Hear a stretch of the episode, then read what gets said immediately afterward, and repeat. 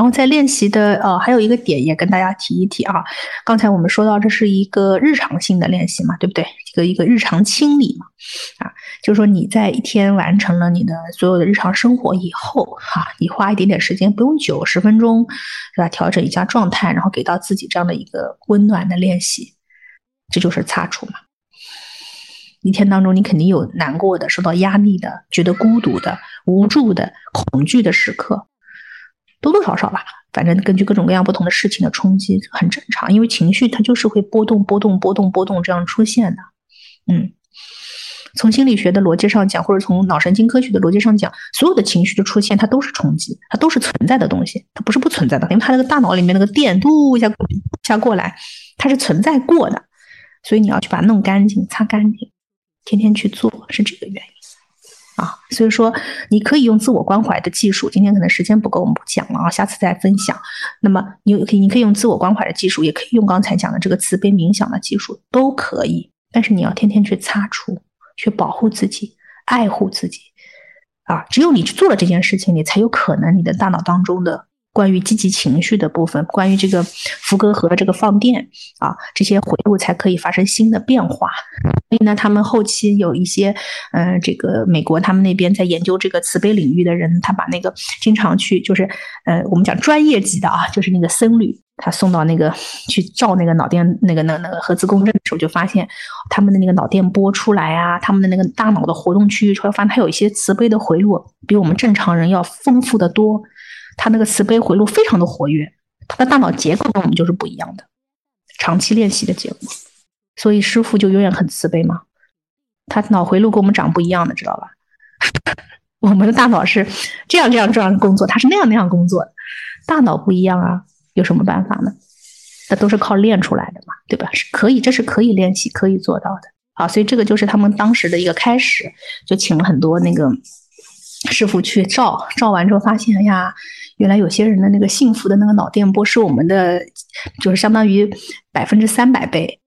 有一些人的慈悲回路就非常活跃，就就甚至有百分之最高的一个人是有百分之七百，就正常的数值啊，这个在科学上是不能解释的，但是他们就能做到，因为他们有非常长时间的这个慈悲冥想的练习，最终你的大脑会因为你经常慈悲而变成更擅长于慈悲。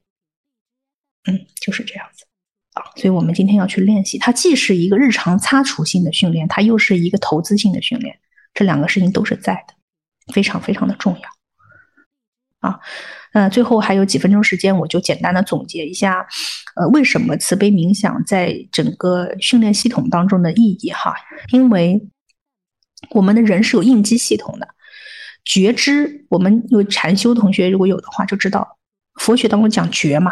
觉性，觉性嘛，啊，觉知，觉知在它的对立面是什么？是防御嘛，对不对？我不想感觉到，那我就防御，我就不要看它，那我头就转开了。所以觉知力的前提是你要沉着冷静，你要会安慰自己。所以今天在那些僧侣的身上，他们所造出来的这个脑电波里面，就会那个那个脑电图啊，包括他那个磁共振合出来拍出来那个脑结构，就会发现他们负责恐惧的那个回路是很小的，这个杏仁核是萎缩的。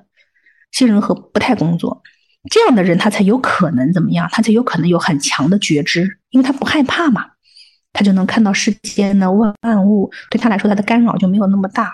但是我们普通人呢是应激的啊，我们的杏仁核过敏，然后一弄之后就害怕，一弄之后就害怕，于是乎我们的我们的大脑决定我们不想看这件事情，不想觉知啊，因此你练习慈悲，能够让自己的这个杏仁核不要那么过敏。不要那么激动，不要那么容易放电，慢慢的安抚他，让他能够消停一会儿，啊，他的那个就慢慢缩小，这个时候你才会发现你有更多的能力去觉知。所以慈悲在整个禅修系统当中，它也是非常重要的一个点，原因就在这儿。慈悲不是觉，觉不是慈悲，这两个是两件事儿，但他们有相互之间的关系，它有促进的关系。好，所以说很多在，如果你有练正念系统的朋友，呃，一定要多去练慈悲，否则你想真正做到无所评判的停留于当下是很难的，因为大脑的结构不允许嘛。你看《心经》里面讲到说无有恐怖，你看《心经》里面只提到这么一个情绪的词汇，他为什么说不说无有嫉妒啊？为什么不说无有贪爱啊？人的所有情绪的原型就是恐惧啊，所以我们要对峙恐惧。你看《心经》，《心经》里面只讲这一个情绪，无有恐怖，无颠倒梦想嘛。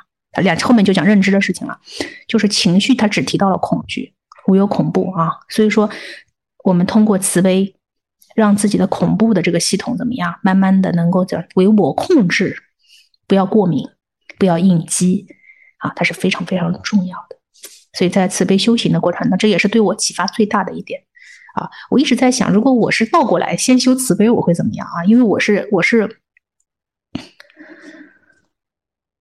啊，有位朋友提问说，觉知的反面，觉知的反面是防御啊，总体上称为防御嘛，还有的。呃，我先把那个那个觉知说清楚啊。觉知的反面是防御啊，防御分成很多很多种啊。有一本书叫《一百零一种心灵的面具》，就防御的系统是是五花八门的，你想怎么防御都可以啊。但是呢，总的来说就是几种大大类上讲就是这几种，一种是愤怒嘛，fight 啊，一种是逃避，freeze 啊，flight，第二第三种就是 freeze，就是僵化啊。总的来说是这三种，这是它的反面。啊，就是说我要防御，那么就比方发火是一种，啊，那或者说我我不想跟你谈，我不想看到，所以很多人他觉知的时候他是看不到的，为什么？他他逃避啊，本能性的就逃避，这是大脑的本能本能啊。然后所谓的修行就是反本能嘛，哎，最后一个的话就是我们讲的就是叫做僵化，这个才是最最大的问题。很多的朋友说在练习的时候，我都没感觉到，我没感觉到我的脚啊，怎么感觉呢？那时候情绪感觉不到啊，很多人是这样的。它是属于僵化模式很强烈的状态，啊，僵化，哎，那当然就没有问题啊。所以你要打开你的觉知，你要从这三种模式里面走出来，三种三种类型的防御里面走出来呀。那怎么用什么走出来？硬搞的是不行的啊，搞不出来的。怎么搞？用慈悲来搞啊！这就是为什么慈悲的意义是在这儿啊。所以练觉知，你想练 opening opening，想练正念的人，真正想练进去，一定要慈悲能力很强，否则你自己把自己就给框死了，很难做的。啊，所以这两者它是有先后的，哎，当然也有一些人，他一练就练进去了，觉知觉得非常好。为什么？他本身就不应激，这种人天生就天生就很幸福、很平和的，打开没什么太大问题。他说：“哎，可以呀，感觉到了。”就这种人啊，嗯，所以说，嗯，这是我的真实的体验，嗯，慈悲非常非常有用，非常非常的有用。